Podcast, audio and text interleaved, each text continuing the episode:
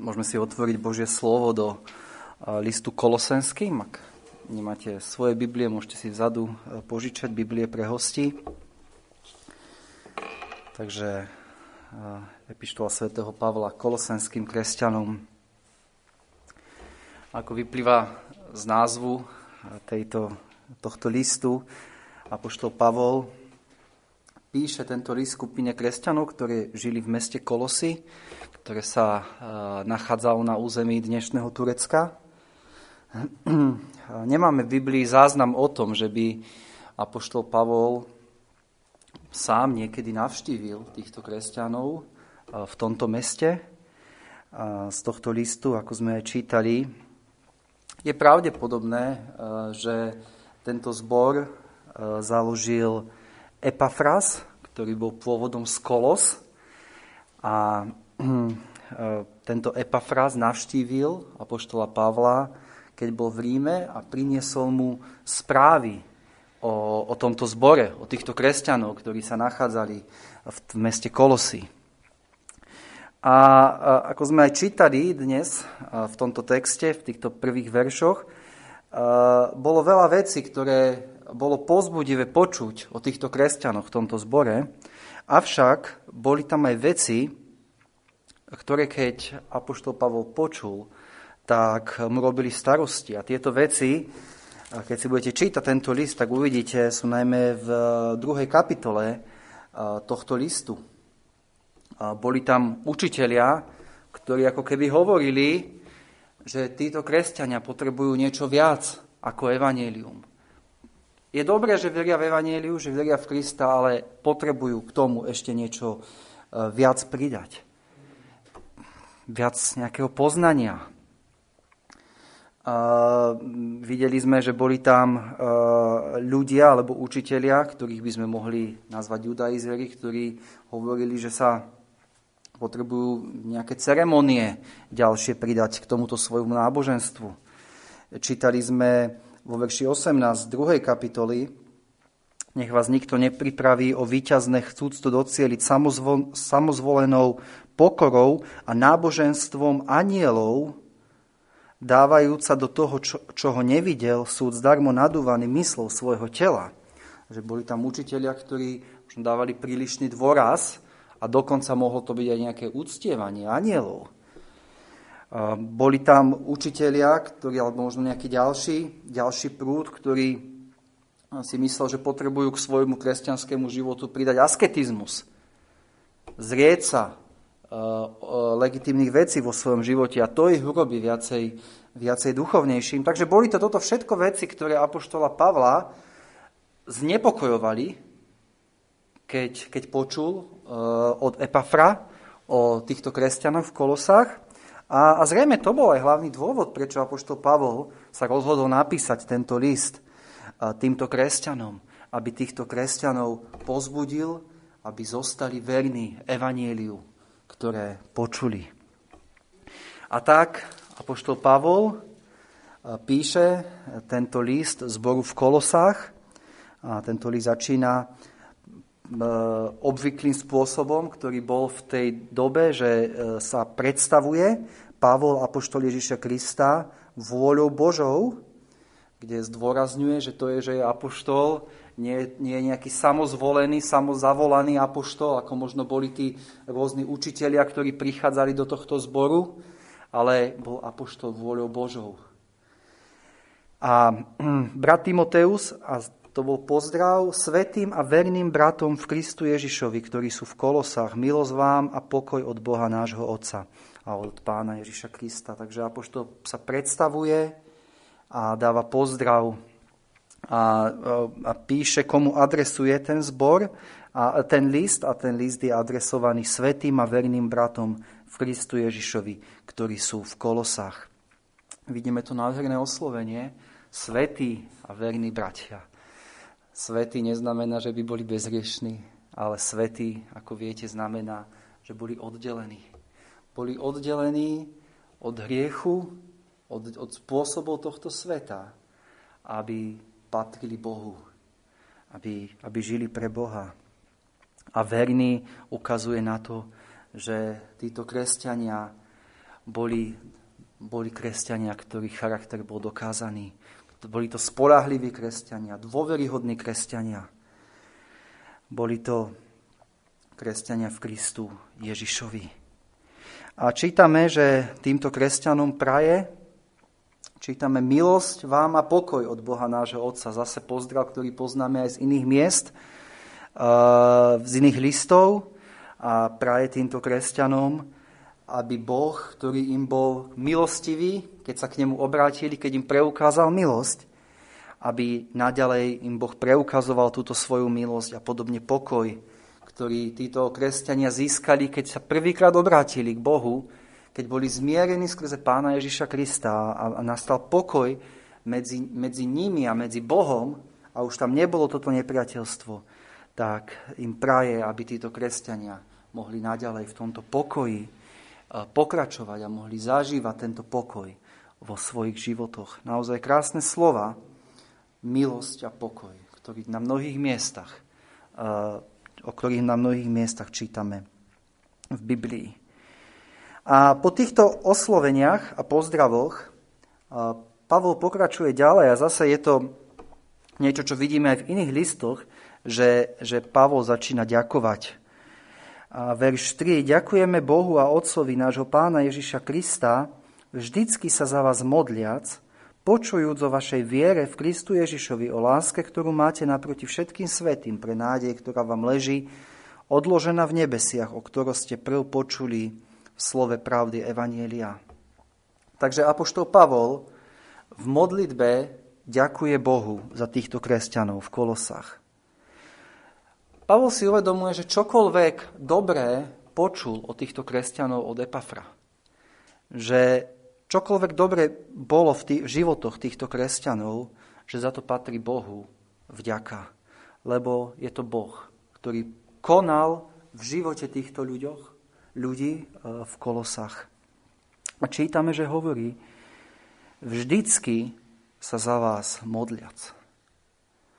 Keď si uvedomíme náročný život, ktorý mal apoštol Pavol, keď čítame tie listy a naozaj stále na cestách, e, v práci, v námahách, ale vždycky si našiel čas, aby sa za týchto kresťanov modlil.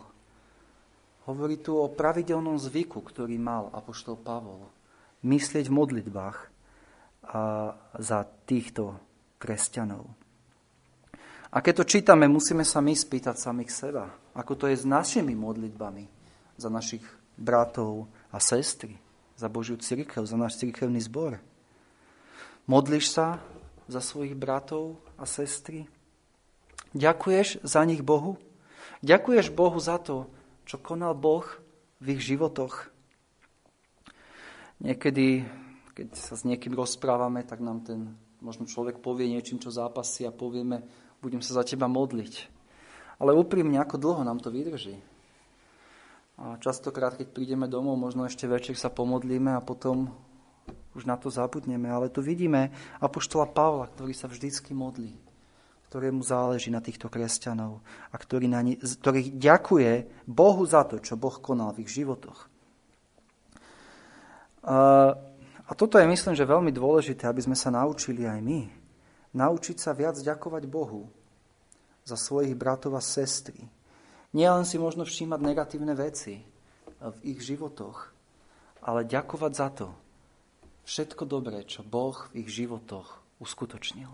Je to veľmi dôležité, lebo nielen, že tým vyvýšime Božiu milosť, ktorá konala v živote našich bratov a sestier, ale verím, že nám to pomôže si aj viacej vážiť týchto bratov a sestry, ktorí sú okolo nás. Takže vidíme tu obrovský vzor Pavla, ktorý sa vždycky modlí za, za týchto kresťanov. Za čo konkrétne Apoštol Pavol ďakuje? A o tom čítame vo veršách 3 až 5. A ďakuje za to, čo, čo mu povedal Epafra, Epafrus o týchto kresťanov, keď, keď ho bol navštíviť. A zväzť, ktorá o nich prišla, bola zväzť, ktorá dokazovala, že ľudia a títo, títo ľudia v tomto cirkevnom zbore v Kolosách sú skutoční kresťania, že sú skutoční veriaci. Počul od Epafra, o tom čítame vo verši 4, počujúc o vašej viere v Kristu Ježišovi, o láske, ktorú máte naproti všetkým svetým pre nádej, ktorá vám leží odložená v nebesiach. Takže počul o tom, že títo ľudia v Kolosách majú vieru v Ježiša Krista, majú lásku naproti uh, svojim bratom a sestrám a že majú nádej, ktorá im leží odložená v nebesiach.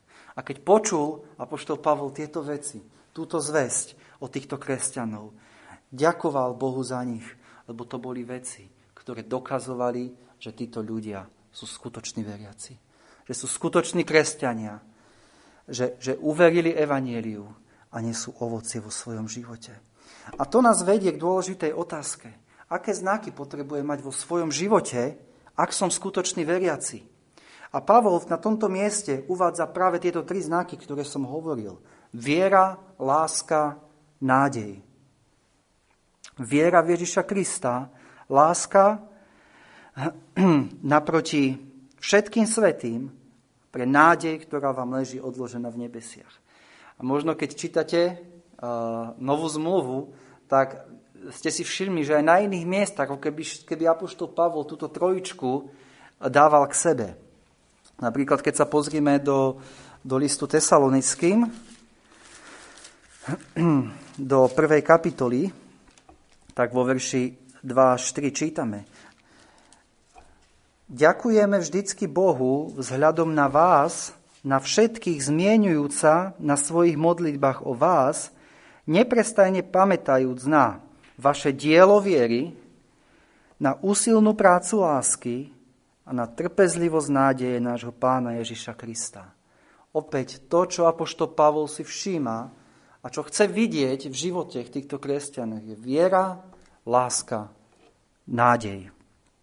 Podobne poznáme známy text 1. Korinským 13, kde, ktorý, je tam ten, ten, tá hymna lásky, ktorú Apoštol Pavol končí a teraz zostáva viera, nádej a láska. Takže vidíme tu tieto tri charakteristiky, ktoré, ktoré patria tým, ktorí skutočne nasledujú pána Ježiša Krista. A ktoré majú byť v živote skutočného veriaceho. A keď hovorím o tom, že sú to veci, ktoré, ktoré charakterizujú skutočného veriaceho, musíme byť veľmi opatrní, aby sme správne chápali, čo tieto slova znamenajú a čo neznamenajú. E, viete sami dobre, že v dnešnom svete e, tieto slova nesú častokrát úplne iný význam, aký mi dal Apoštol Pavol, keď ich vyslovil. Nedávno som počul z rádia pieseň od známeho slovenského interpreta, ktorý spieval vie, Láska, viera, nádej. A pritom spieval o žene. E, a vieme, že naozaj aj, aj v iných súvislostiach tieto slova sú veľmi také spopularizované, ale preto potrebujeme správne rozumieť, čo nás Biblia učí, keď hovorí, o viere, láske a nádeji, ktoré, ktorí majú byť charakterizovaní uh, skutoční veriaci. Viete, pre mnohých, keď sa, hovor, keď sa hovorí o viere uh, v dnešnej dobe, je viera niečo abstraktné. Všeobecne povedia viera, viera v Boha, viera v nejakú vyššiu bytosť, viera v niečo nadprirodzené. Eh, mnohí ľudia, keď povedia, že veria v Boha, myslia tým jednoducho, že veria, že, že Boh existuje, že nejaký Boh existuje, že, že Boh im nejako pomáha, že Boh ich miluje. Eh, častokrát veľmi, vo veľmi abstraktných pojmoch. Ale verím, že to, čo Apoštol Pavol tu píše, neho, nepísal o takejto viere. Pre Apoštola Pavla viera znamenala o mnoho viac. A keď, keď, keď čítame Bibliu, tak vidíme, že viera zahrania pevné presvedčenie o pravdách, ktoré nám Boh zjavuje vo svojom slove a spolahnutie sa na tieto pravdy, ktoré máme zapísané v Biblie. Veriť znamená, že verím, že Biblia hovorí pravdu nie len o tom, aký je Boh, že Boh nás stvoril, že Boh je vládca, že Boh je svetý, že Boh je spravodlivý. Nie len veriť, že, že som hriešný, veriť tomu, čo Biblia hovorí o mne ako o človekovi, že som hriešný, že som, že som kvôli svojmu hriechu oddelený od Boha v nepriateľstve voči Bohu, že som vinný pred Bohom, ktorý je svetý a spravodlivý. Ale viera znamená, že rovnako verím, že jediné riešenie na tento môj stav, na túto moju vinu, na tento môj hriech a nepriateľstvo voči Bohu, jediné riešenie je spolahnúť sa na to, čo Ježiš Kristus urobil na Golgotskom kríži, kde bol potrestaný za moje hriechy, aby ma zmieril s Bohom. Toto je podstatná vec, ktorá musí, keď hovorím, že mám vieru, ktorá tam musí byť.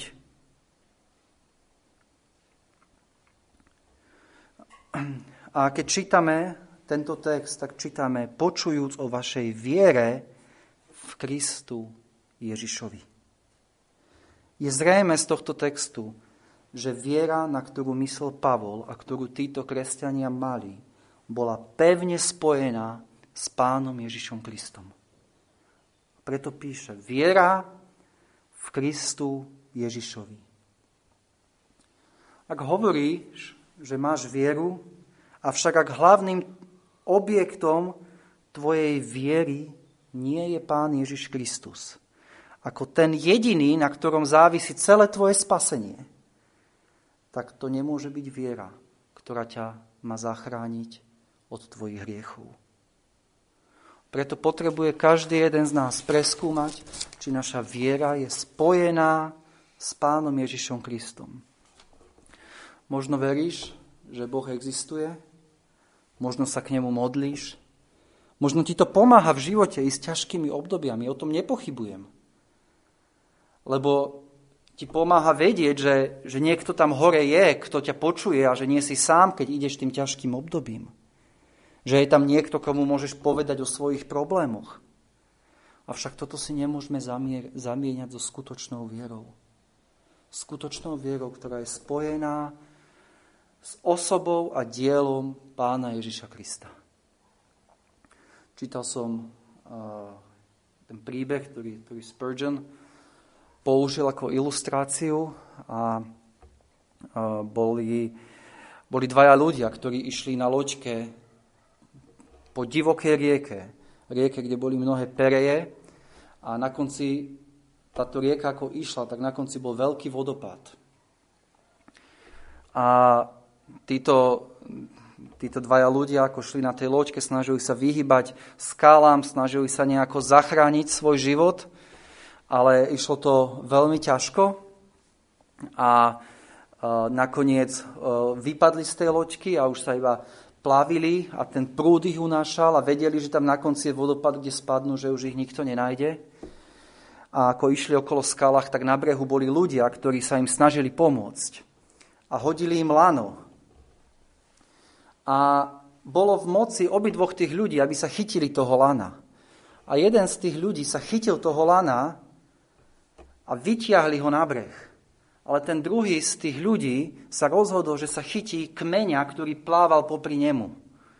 A, a chytil sa toho kmeňa. Ale spolu s tým kmeňom ho rieka odnášala až, e, až k tomu vodopadu a potom ho už nikto nenašiel. A Verím, že čo chcel povedať, čo, tá, tá myšlienka z tohto príbehu je zjavná. Obidvaja sa niečo chytili, títo ľudia. Ale jedine ten človek, ktorý sa chytil toho lana, ktoré bolo spojené s tou zemou, bol zachránený. A to láno, ktoré nás spája ako kresťanov, je práve viera. A potrebujeme túto vieru, ktorá nás spája s Pánom Ježišom Kristom. A jedne vtedy budeme zachránení. Možno ten človek, ktorý sa chytil toho, toho kmeňa, ktorý plával si myslel, a to je pomoc, aspoň sa môžem nadýchnuť. Bola to určitá pomoc, ale nepomohla mu v tom, že nakoniec, nakoniec zahynul. A takto možno mnohí ľudia dnes uvažujú, keď hľadajú rôznu pomoc e, pre svoje životy. Sa rôznymi spôsoby snažia chytiť niečoho, čo mi pomôže. Ale jediný spôsob je, že musím byť spojený vierou s Pánom Ježišom Kristom. Jedine vtedy ma táto viera, to spojenie s ním zachráni od smrti a väčšnej záhuby. Takže vidíme, že prvý eh, nevyhnutný znak skutočného, skutočnej viery, skutočného obrátenia bolo, že títo kresťania mali vieru v Ježiša Krista. Ale druhá vec, za čo bol vďačný a ktorú videl uh, pri týchto kresťanov, bolo láska, ktorú máte naproti všetkým svetým. Verš 4. A videl ďalší znak, za, ktoré bol, za ktorý bol vďačný. A táto láska, ktorú mali naproti všetkým svetým, ukazovala, že ich viera je skutočná 1. Jana 3.14 čítame, my vieme, že sme prešli zo smrti do života, lebo milujeme bratov. Ten, kto nemiluje brata, zostáva v smrti. Toto je základný znak. Ďalší základný znak toho, že som skutočný veriaci. Že milujem svojich bratov a sestry. A čítame, ktorú máte naproti všetkým, všetkým svetým. Títo kresťania v Kolosách bolo o nich známe, že mali lásku naproti všetkým svetým. Nie len lásku k tým kresťanom, s ktorými sa dobre vychádza, ktorými charakterovo sedia, s ktorými si mám čo povedať, ale ku všetkým svetým. A prečo mali túto lásku ku všetkým svetým? Lebo týchto všetkých bratov a sest, sestry Kristus vykúpil tak ako ich. A preto ich milovali. A toto je veľmi dôležité, aby sme milovali svojich bratov a sestry. E, áno, je nereálne, že budem mať rovnaký vzťah s každým bratom a sestrou v cirkevnom zbore. Ale mám urobiť všetko preto, aby som miloval pokiaľ je v mojich silách a preukazoval lásku všetkým bratom a sestram v církevnom zbore. A opäť otázka na skúmanie. Miluješ bratov a sestry? Alebo je tvoja láska iba obmedzená na tých, ktorí ti majú čo opetovať, čo ti majú ponúknuť späť, ktorí ti majú niečo dať, obohatiť tvoj život s tými, tých bude milovať, ale tí ostatní, no, veď nič proti ním nemám, ale a nebudem ich nejako veľmi preukazovať im lásku. Nie, nie, nie. Ak sme Boží deti, potrebujeme milovať svojich bratov a sestry. Je to jeden z ďalších znakov našej skutočnosti našej viery. Ak to tam nie je, Apoštol Jan jasne hovorí, že ten, kto nemiluje brata, zostáva v smrti. Už to myslím, že jasnejšie nemôže byť ani napísané. Takže videli sme viere v Pána Ježiša Krista, láska, ktorú majú naproti všetkým svetým. A tretia vec, o ktorej píše apoštol Pavol, je nádej, ktorá vám leží odložená v nebesiach, ktoré ste prv počuli v slove pravdy Evanielia. Takže ďalšia vec, ktorá platila u týchto kresťanov, boli, že mali nádej. Nádej, ktorá leží odložená v nebesiach. Inými slovami, kresťan je človek, ktorý má nádej. Nádej, že to skutočné šťastie je pre neho odložené v nebesiach. E, vie, že hoci sa mu tu na zemi možno dostáva mnoho aj dobrých vecí, to skutočné požehnanie je odložené pre neho v nebesiach.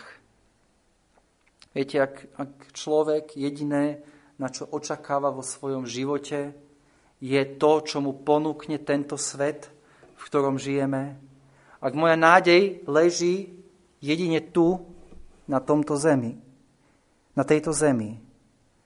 A to skutočné šťastie a uspokojenie v mojom živote očakávam, čo mi dá tento svet, či už je to v podobe majetku, v rodine, v peniazoch, v priateľstvách, tak toto nie je znak následovníkov pána Ježiša Krista, o ktorých čítame, že sú ako pútnici.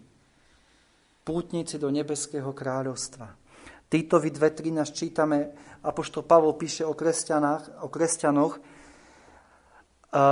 ako o takých, ktorí očakávajú blahoslavenú nádej a príchod slávy veľkého Boha, nášho spasiteľa Ježiša Krista. Keď čítame o nádeji, ktorá leží odložená v nebesiach, tak to, že, je, že leží odložená v nebesiach, znamená, že, že táto nádej je pevná, že, že je v bezpečí, že je v nebesiach. Niekto má peniaze odložené na účte a možno sa na ne nádeja. Ale viete dobre, že veľakrát prišli rôzne krízy a títo ľudia prišli o všetko. A táto nádej im bola marná, ale my tu máme nádej a väčší život, ktorý je pre nás odložený v nebesiach. A toto nás má posilovať, posilňovať v našom kráčaní, v našom živote a nasledovaní pána Ježiša Krista to, že kresťan má nádej, má praktický dopad na jeho život. Ehm, v rímských 8.18 čítame, lebo tak súdim, že utrpenia terajšieho času nie sú hodní, aby boli prirovnávané k budúcej sláve, ktorá, sa, ktorá má byť zjavená na nás. Vidíme, že Apoštol Pavel tu spája a pozbudzuje týchto kresťanov, že hoci idete ťažkými obdobiami, hoci idete utrpeniami, potrebujete pozerať na tú budúcu slávu. Potrebujete pozerať na tú nádej, ktorá je odložená v nebesiach. A to, čím teraz idete, sa nedá porovnať s tým, čo, čakať, čo, čo môžeme čakať a čo očakávame. A naozaj, keď stratí kresťan nádej, tak stratí radosť, stratí silu. A, a preto pamätajme na to, že potrebujeme mať túto nádej.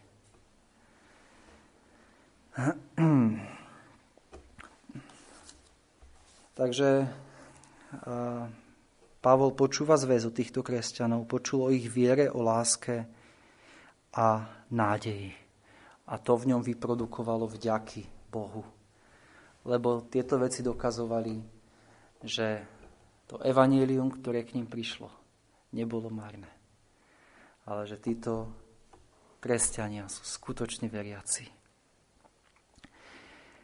Keby niekto priniesol zväzť apoštolovi Pavlovi alebo niekomu inému o cirkevnom zbore, Solideo Gloria, akú zväzť by priniesol?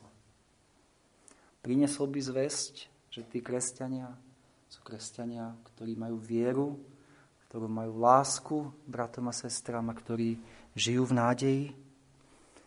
Alebo keď niekto pozoruje tvoj osobný život, vedel by o tebe povedať niekomu inému, poznáš toho a toho? Tento človek má vieru, tento človek má lásku, tento človek žije v nádeji. Sú tieto veci v tvojom živote? sú zjavné, vidia ich iní ľudia. Viete, svet, v ktorom žijeme, je miesto, kde, kde je málinko viery v Krista. Kde stále menej vidíme nesebeckú lásku. Svet, kde je veľa beznádeje. A nemala by byť práve církev to miesto, kde bude viera, kde bude láska kde bude nádej. Nechceš byť ty človekom, o ktorom budú ľudia hovoriť. Tento človek má vieru, má lásku a nádej. A ja by som chcel byť taký. A ja by som chcel mať to, čo má tento človek. Ale poďme ďalej v našom texte. A e, vidíme, že, že tieto veci boli v živote týchto ľudí v Kolosách. Ale zároveň viem, že je isté, že títo ľudia sa nenarodili tak, že mali vieru v Krista, že mali lásku k blížným, že mali nádej, lebo pravý opak je pravdou. Keď sa rodíme na túto zem, rodíme sa v nepriateľstve voči Bohu. Rodíme sa ako sepci. Rodíme sa ako tí, ktorí celá naša nádej na nás samých, na veci tohto života, tohto sveta. Avšak niečo sa stalo v živote týchto kresťanov. Lebo títo ľudia už boli iní.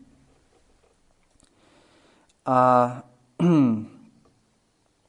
a to, čo Boh použil ako prostriedok a čo Boh storočiami a vždy používa ako prostriedok k tomu, aby v živote kresťana zbudil vieru, lásku a nádej, bolo evanielium.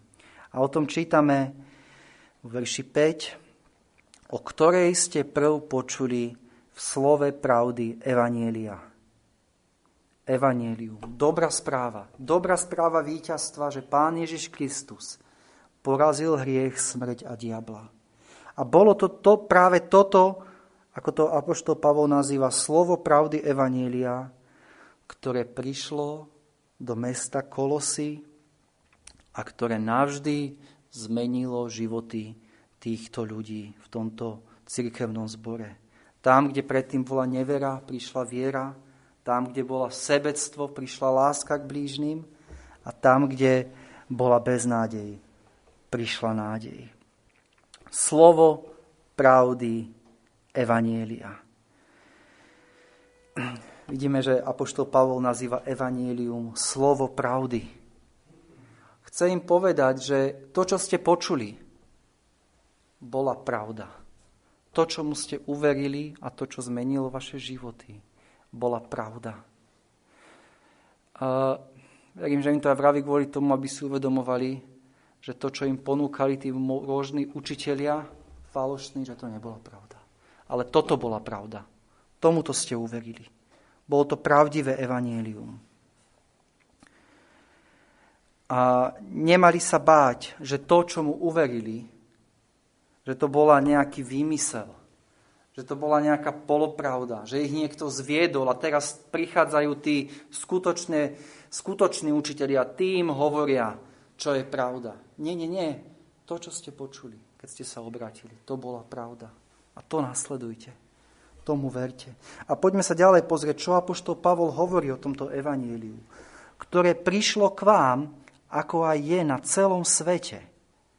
A nesie ovoci a rastie, ako aj u vás od dňa, ktorého ste počuli a poznali milosť Božiu v pravde.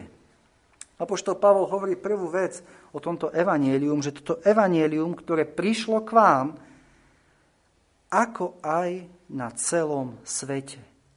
Že toto evanielium nie je iba nejaké lokálne náboženstvo, nie je to nejaká kultúrna vec, nie je to nejaký, nejaký názor e, Epafra, ktorý prišiel k vám a vám ho zvestoval. E, to, čo ste počuli, nie je iba nejaká lokálna sekta v rámci rímskej ríši. Nie je to nejaký ďalší filozofický prúd, ktorý je popri tých ktorí, učiteľov, ktorí k vám prichádzajú a ktorými boli bombardovaní títo kresťania v kolosách. Toto evanielium je evanielium, ktoré dosahuje celý svet. Je na celom svete. Evanielium je dobrá správa pre celý svet. Rímským 1.8 čítame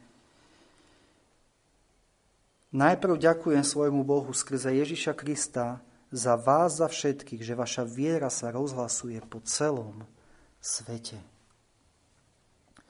Keď hovoríme o evaníliu, hovoríme jednak, ak to môžem nazvať ako osobné evanílium, o ktorom čítame, ktoré prišlo k vám, každý z tých ľudí musel osobne uveriť v tomuto evaníliu, ale rovnako môžeme hovoriť ako o univerzálnom alebo všeobecnom evaníliu. Viete, keď e, význanie viery, mnohí poznáme ako viera všeobecná kresťanská, hovoríme, verím v svetú církev všeobecnú, svetú církev univerzálnu.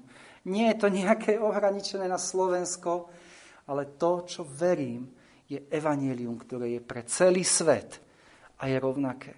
A toto je dôležité si uvedomiť. Možno, možno niektorí z vás uh, vyrastali v, v prostredí, kde bolo nejaké iné hlavné náboženstvo. Napríklad v našich krajinách katolicizmus. A, a vy, keď ste uverili v Evangeliu, ako keby na vás bol taký, no to sú takí tí, ktorí tam majú niečo svoje, nejaké, nejakú svoju vec, nejaký odchylok od toho, od toho hlavného, od toho hlavného prúdu, ktorý tu je, to je nejaká sekta. Ale nie, vy môžete povedať, ja keď som uveril Evangeliu, uveril som Evangelium, ktorý sa hlása na celom svete. Ja sa hlásim k univerzálnej všeobecnej cirkvi, tých, ktorí nasledujú pána Ježiša Krista ktorí veria Evanieliu, ako je podané v Biblii. To, čomu ste uverili, neboli nejaké, nejaké miestne náboženstvo, nejaký výmysel nejakého človeka, nejaká tradícia, nejaká kultúrna vec. Nie. Evanielium, ktoré je na celom svete. A v zjavení 7.9 čítame potom som videl a hľa veľký zástup, ktorý nemohol nikto spočítať z každého národa a zo všetkých pokolení a ľudí a jazykov, ktorí stáli pred trónom a pred baránkom, oblečení v dlhom bielom rúchu a palmivých rukách a kričali veľkým hlasom, hovorili spasenie nášmu Bohu, sediacemu na tróne a baránkovi. Opäť vidíme tu krásny obraz z každého národa, zo všetkých pokolení ľudí a jazykov. Takže to sme videli, že evanelium je pre celý svet, dosahuje celý svet. Ale ďalej, čo Apoštol Pavol hovorí o evaneliu, hovorí, uh, že nesie ovocie a rastie. A to je ďalší znak evanielia. Že evanelium je živé a mocné. Že Evangelium prináša zmenu. Tá zmena, ktorú mohli vidieť títo kresťania, bola práve tá, o ktorej sme predtým rozprávali. Zmena v ich životoch, kde prišla viera, kde prišla láska, kde prišla nádej. Čítame, že Evangelium je Evangelium, ktoré nesie ovocie. Je to spojené.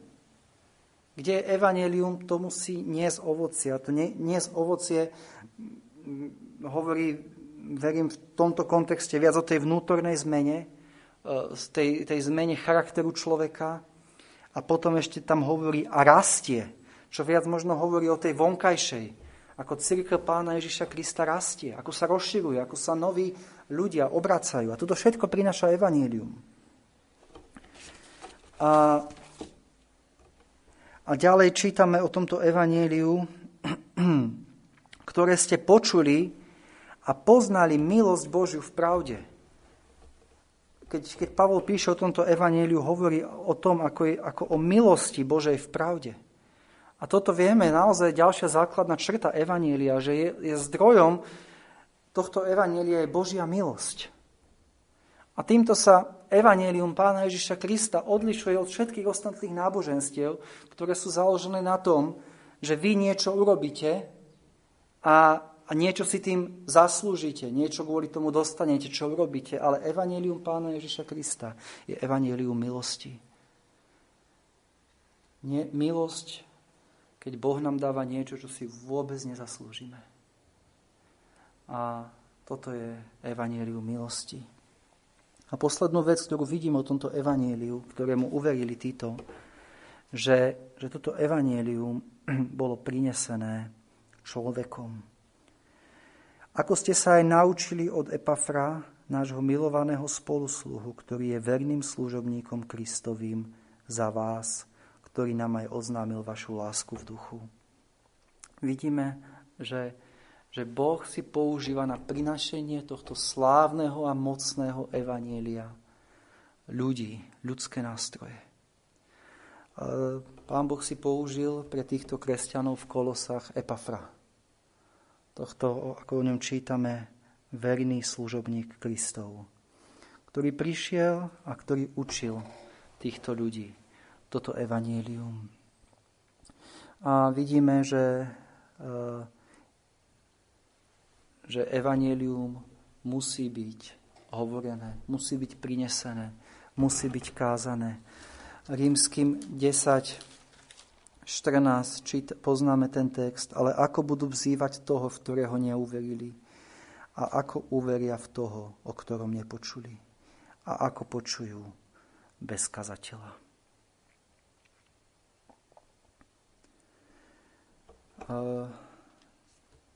Na Slovensku je veľa miest, kde ešte nepočuli možno evanílium. Mnoho ľudí, ktorí nepočuli evaníliu. A a Boh potrebuje epafrov. Boh potrebuje mužov, ale rovnako ženy, kresťanov, ktorí prinesú zväzť Evanielia e, pre hriešnikov. V skutkoch 1.8 čítame ale príjmete moc Svetého Ducha, ktorý príde na vás a budete mi svetkami i v Jeruzaleme, i po celom Judsku, i v Samarii a, a tak až do poslednej končiny zeme. Boh si používa ľudí. Kresťanov, ktorí ho milujú, ktorí mu veria, ktorí ho nasledujú, aby toto slávne evanílium mohlo prísť k ďalším ľuďom. A možno to budeš práve ty, ktorého si Boh chce takto použiť. Aby ty si bol ten epafrás, ktorý, ktorý príde a bude učiť ľudí a hovoriť a svedčiť o tomto nádhernom evanieliu. Takže videli sme, že aké je evanielium mocné, akú malú premienujúcu moc na životy týchto ľudí, v Kolosách. Stali sa z nich ľudia, ktorí mali vieru v Krista, ktorí mali lásku k bratom, ktorí mali nádej do budúcna. Má evanelium rovnaký vplyv v tvojom živote? Ak tieto znaky, ktorých sme dnes hovorili, nevidíš vo svojom živote, je možné, že evanelium, ktoré si doteraz počúval, nebolo skutočné evanílium. Alebo možno si počul skutočné evanílium, ale si mu nikdy neuveril. Lebo ako sme čítali, evanílium nesie ovocie a rastie. A ak je to tak v tvojom živote, tak prosím, premyšľaj nad týmito vecami, ktoré sme dnes otvárali. A volaj na pána, aby ťa zachránil. Lebo on povedal, kto hľadá, nájde, kto klope, tomu bude otvorené a kto prosí, dostane. Amen. Ďakujeme ti, drahý nebeský oče, za to, že ty si poslal rôznych ľudí do, nasi, do našich životov, rôzne nástroje, ktoré, ktorých si si použil, aby nám priniesli evanielium. A ďakujeme, že ak sme uverili v toto evanielium, tak je to iba z Tvojej milosti. Pane, Tebe pripisujeme všetku slávu za každú dobrú vec, ktorá je v našich životoch. Za každé jedno ovocie viery, lebo si to Ty, ktorý to pôsobíš v našich životoch. Oče nebeský, a prosíme ťa o to, aby naša viera, naša láska a nádej mohla hojnieť, mohla sa prehlbovať a rásť. A prosíme, Pane, od tých, ktorí ešte túto vieru a lásku a nádej nemajú vo svojich životoch. Modlíme sa, Pane, aby si ich zachránil, aby mohli uveriť toto nádherné evanílium Pána Ježiša Krista. A modlíme sa, Pane, aby si si povolal verných služobníkov, ako si si povolal Epafra, aby si si povolal mužov, aby si si povolal ženy, aby priniesli svedectvo Evanielia ďalším strateným v tejto krajine, ale aj vo všetkých zemiach na tomto svete. Prosíme ťa o to v mene Pána Ježiša Krista. Amen.